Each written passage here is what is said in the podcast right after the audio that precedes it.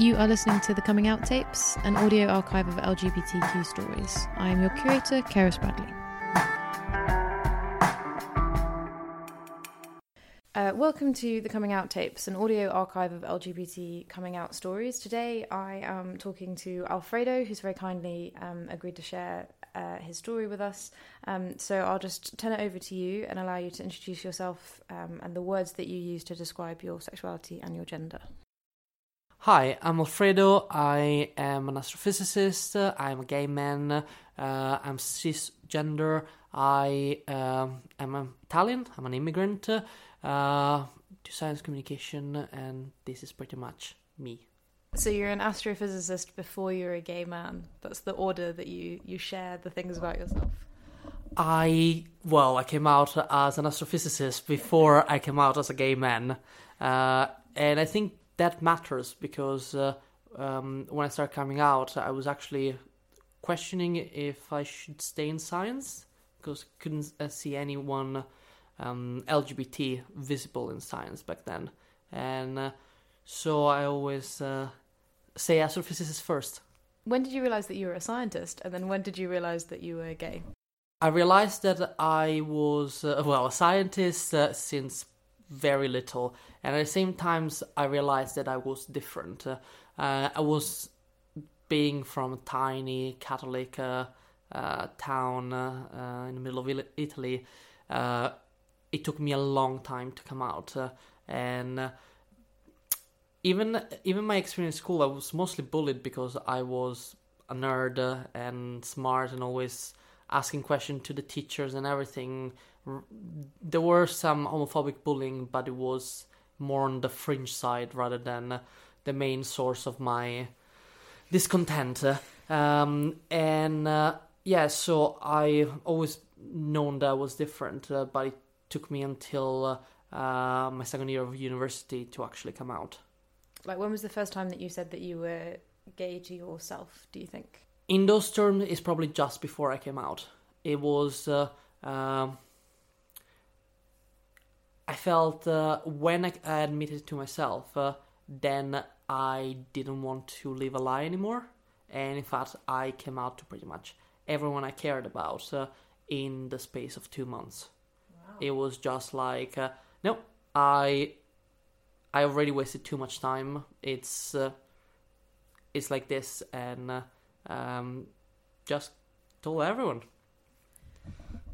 So, why do you think that it maybe took you until that point in your life before you came out to yourself and then to everyone else?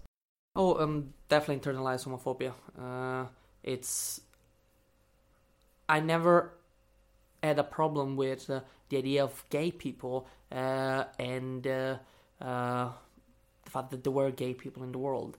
Uh, I would even um, define myself as somebody that was quite very like a LGBT defender in high school, although I got the sort of brunt end of the stick on uh, bullying, but uh, I never saw myself. It's not. It wasn't for me. It's just like, uh, oh yes, sometimes I think about guys, but that's that's not a big deal. It's uh, it's something that I couldn't accept in myself uh, until I did.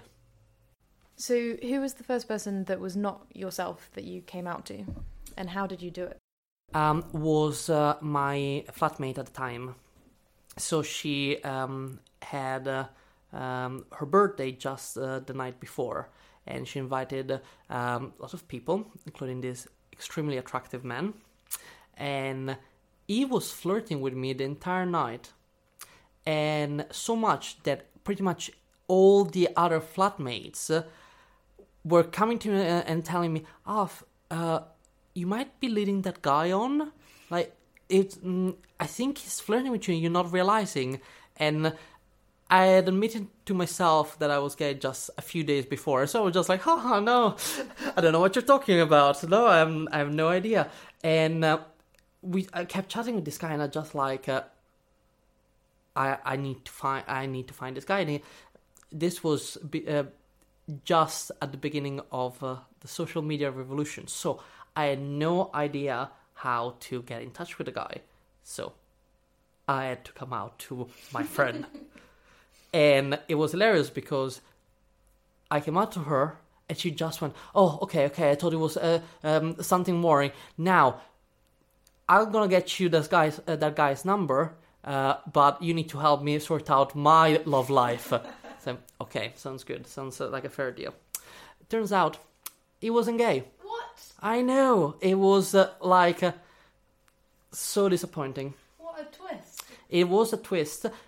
Surprisingly, though, even more surprisingly, he was at my future alma mater, Imperial College.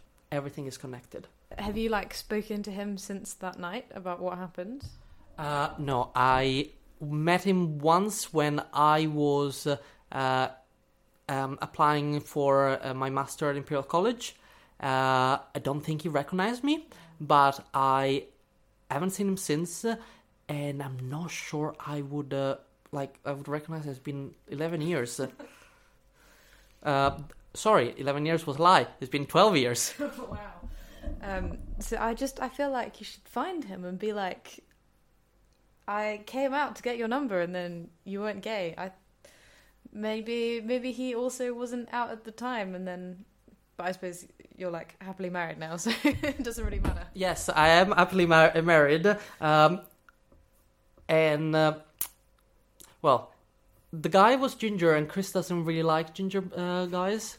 So I'm not sure if I can convince Chris. Like, I need to go and find this guy. It's important for, uh, well, for this podcast apparently, and for uh, just to sort of com- uh, come full circle about my accepting my homosexuality.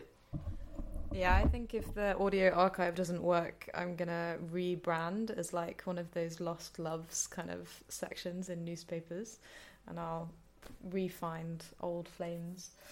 Um, okay, so you came out to your flatmates first, so like your kind of uni life. Um, are you out to your family? Are you out to your job? Are there parts of your life where you're you're not out? Uh, I'm out to everyone.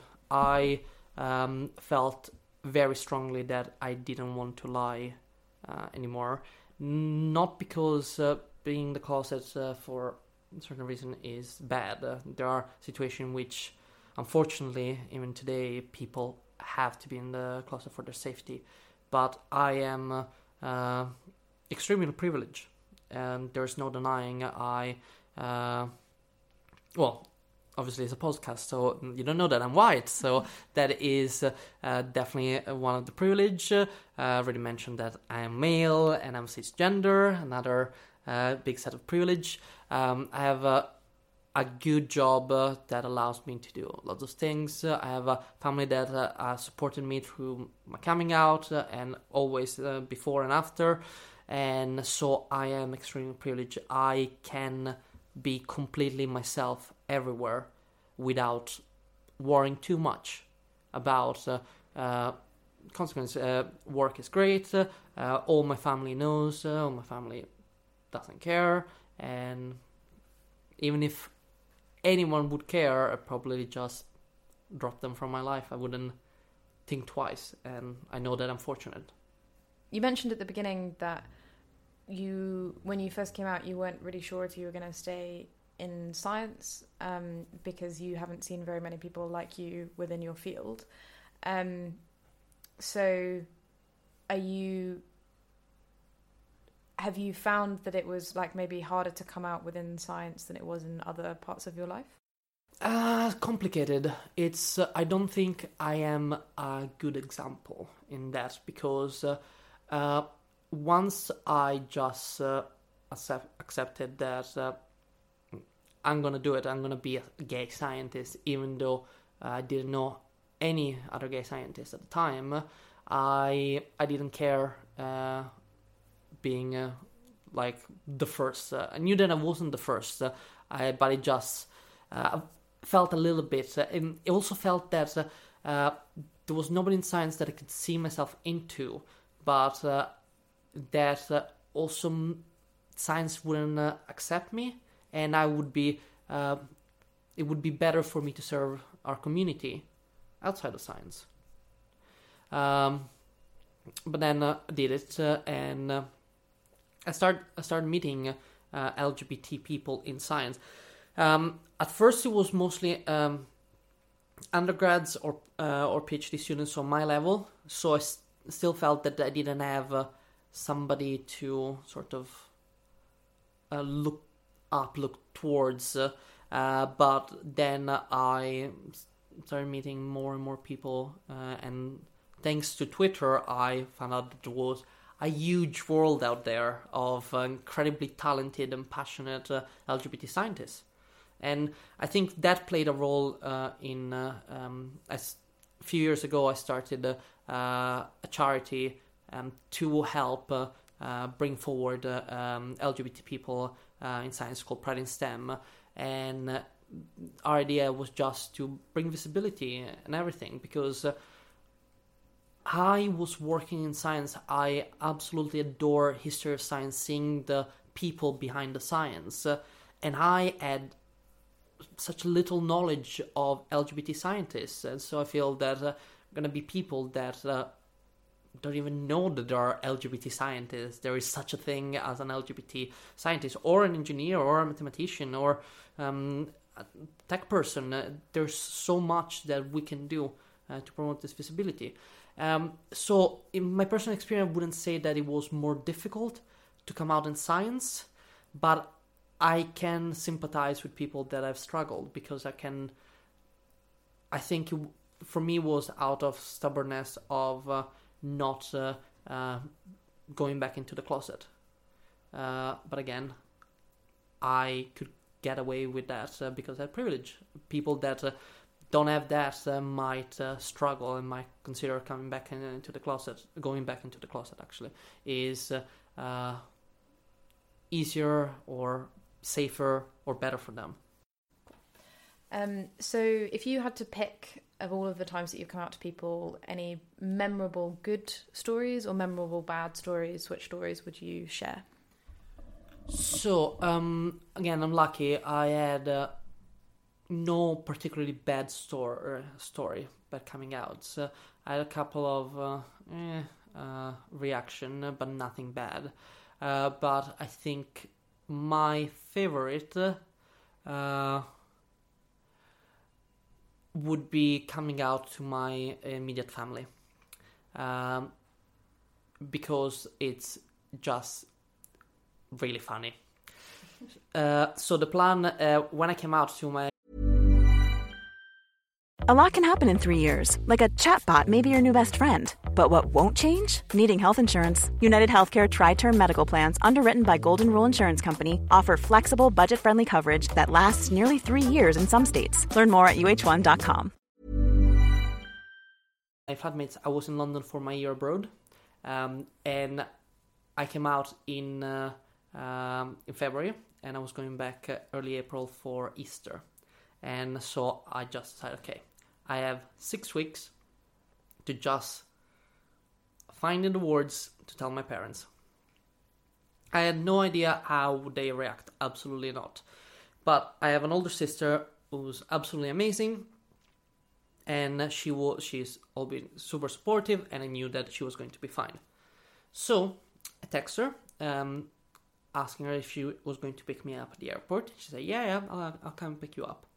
So get on the flight, just psyching myself out to tell my sister first because even though I knew that she was going to be fine, she was going to be the first uh, member of my family that I was going to tell her. It was a big deal. Arrive at the airport, my parents are there, not my sister. And uh, the reason because for some reason she decided to go clubbing. I never seen her go clubbing before, but it's okay. And I just spent 40 uh, minutes in the car with my parents listening to ABBA Gold, which was a good, uh, um, nice just exposition on uh, the kind of uh, uh, music that um, that would make me listen to, so I could blame uh, that on them. We arrived home, and I'm just like, okay, I need to tell them. I need to tell them. I cannot wait another day. So I just say, hey guys, can you come into the living room? Uh, can you sit down a minute? And I just told them. So dad, completely fine, and just like, would you like a glass of whiskey? Because it feels like you need a glass of whiskey. Mom, completely silent, just staring at me. Yeah, so I was like, Mom, are you okay? She just nods and says, "Mm, Yeah. Then she start. First, she asked, How do you know? And at this point, my dad come back with two glasses of whiskey and look at my mom like, What the hell? And I was like, Well, mom, something happened with boys doesn't happen with girls. And I'm like, Okay. And how long uh, have you known? Like, always been here. Just now I can uh, voice it. And my dad continues to look at my mom like uh, she's uh, becoming a little bit insane. And finally, she tops uh, all of that by saying, But how did I never notice it? And at that point, uh, I was so emotionally stressed that my sarcasm just uh, kicks in, and I just go very seriously, Well, mother, you should have known because I'm the only one that noticed when you change your hair or move the uh, rugs around the house. Look, uh, she looks completely shell shocked, like I'm accusing her, and my dad needs to go like, "Is joking. That's him. That's it. That's what's wrong with." Him. Mom just stands up, give me a hug, say, "Oh, we love you. Nothing changed." That like, nothing changed. We don't care. Half an hour, my mom comes into my room. I thought she's crying, but she's crying because of laughter. And so, but I didn't realize it was laughter. She was just like, and I'm like, Mom, it's alright. Like, no, no, I need to tell you uh, what was wrong. And I'm like, what was wrong? Like, when she to- uh, when you told me that uh, uh, you need to sit, sit down because you need to tell us something, I was sure you knocked up a girl. and the only thing in my head was we're gonna take care of the baby, and I couldn't think of anything else. That is amazing. So that was uh, the story. And then uh, the morning after, I, uh, although my sister came back home at three, I woke her up at nine, pulling the the blinds up, waking her up, and saying, "Oh, by the way, I'm gay." And she just like, "Oh God, are we gonna tell mom and dad?" I said, "I told them last night. Where were you, bitch?" so yes, um, yes, it was uh, fun, and then she got back to me straight away because usually she's very uh, sleepy, but uh, she didn't appreciate uh, the swear. and She just like, well, I always thought that you liking Robbie Williams wasn't really about the music. I thought you were going to say that you came out to your parents in the car on the way from the home from the airport, which is literally where I came out to my parents in a car on the way home from the airport. And the last person I interviewed also came out to their parents in the car. And then I was going to have to change the name of the podcast to people who come out to their parents in cars. and that was going to have to be the theme.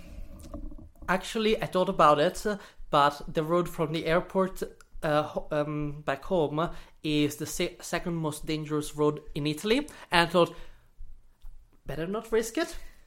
Better let's do it in the comfort of our own home. Very sensible. Um, okay, so final question. Um, question that you will maybe like the least being a scientist because it is the most sort of wishy-washy and least specific. Um, but uh, coming out, what does that phrase mean to you, and how would you sort of describe it to someone who had never been told about the concept before? Um, don't mind that it's wishy-washy. It's just that is. Um, I think it's a very good question. It's uh, almost a philosophy of uh, queer theory. Um, I think my idea of coming out changed throughout my experience as a, as a gay man. Um, I went from uh, it being uh, nerve-wracking and uh, constant fear, and that's what it is at the beginning. Is uh, uh, you're telling people part of you that for you is clear, evident, and the most natural thing in the world, and you fear that they're gonna judge you for that. It's literally just like, in a way, being afraid that if you take off sunglasses, uh, people will judge you if you have blue eyes or brown eyes. Uh, it's uh, um, ab- absolutely rational, but is what unfortunately society is for us, uh, at least for many of us. Um, then it became a sort of uh, when I became more confident in myself. It became a sort of badge of honor. I will uh, and I still do keep my uh, my sexuality uh, on my sleeve because uh, it's important uh, part of who I am.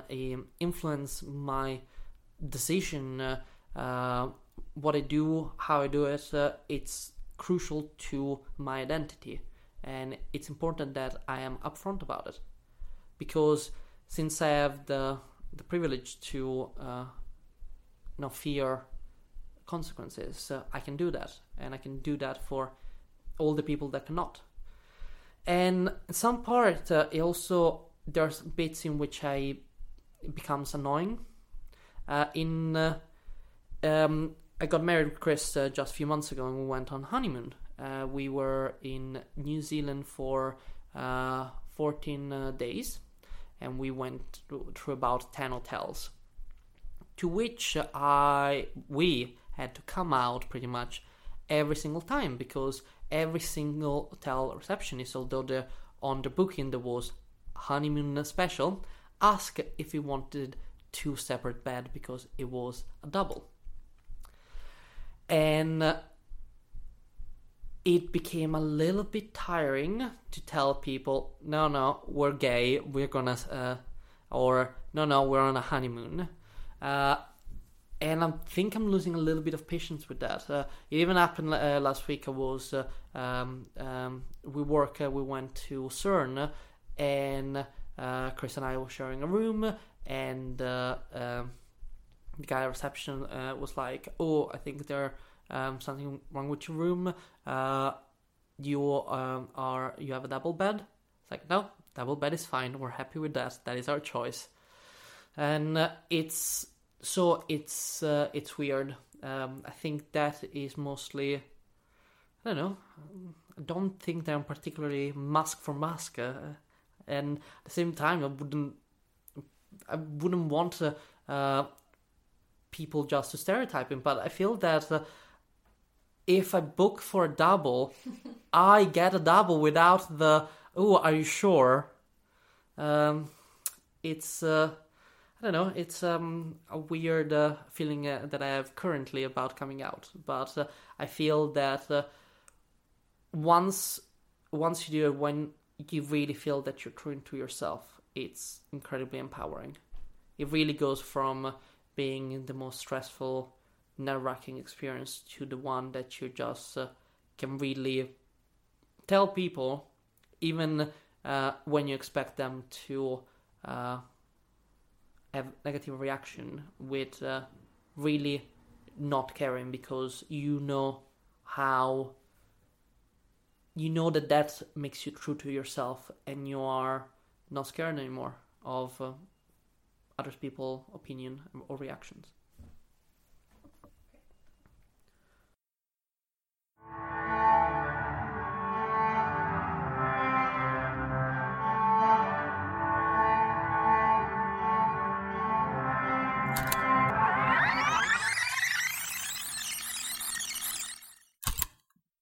Thank you so much for listening. Um, you've been listening to me, Keris Bradley.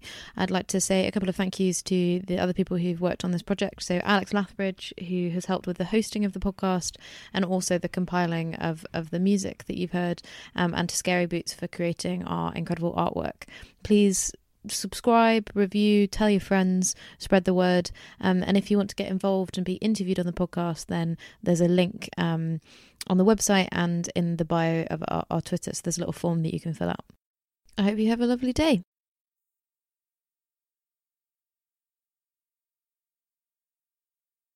For sort of closeted LGBT scientists who don't have maybe the support network within science and they wanted to get involved with like Pride in STEM or to find other LGBT scientists, do you have any like was there anything that you learned or oh, bollocks was was there anything that you learned during your journey or um, how, how would you suggest that people get in contact with Pride in STEM for some support? Um, no, if you want to get in contact with Pride in STEM, get in touch with any of us trustees um, directly through our um, Facebook, Twitter, uh, email on the website. Uh, but it's not just us. Uh, something that I absolutely love is that uh, we are just one of so many organizations that do something for LGBT people in STEM. Uh, there are people that work more on uh, promoting the academic side. There are people that um, are helping creating network and uh, support. Uh, we do visibility. There is so much. But what I um, the only if you're struggling, there are people out there willing to help. I might not have the skills. We, as an organization, might not have the skill but I know people and I might put you in contact with the right person for you. Never feel that you're alone. That is the most important thing. Never feel that uh, you have nobody. Or that you, because you're to start thinking that you are nobody and you're not. So get in touch. Please it's never a bother. I get so many people that start with like, "Oh, I'm really sorry to bother you. Really, we're probably really busy." Say, I am really busy, but if I can help you, even five minutes, that doesn't change my day. I can always postpone stuff. I can. I'm really organized. I can do stuff. so never consider that you're a bother because in one way or another we all went through difficult times uh, and we understand it and we are happy to help.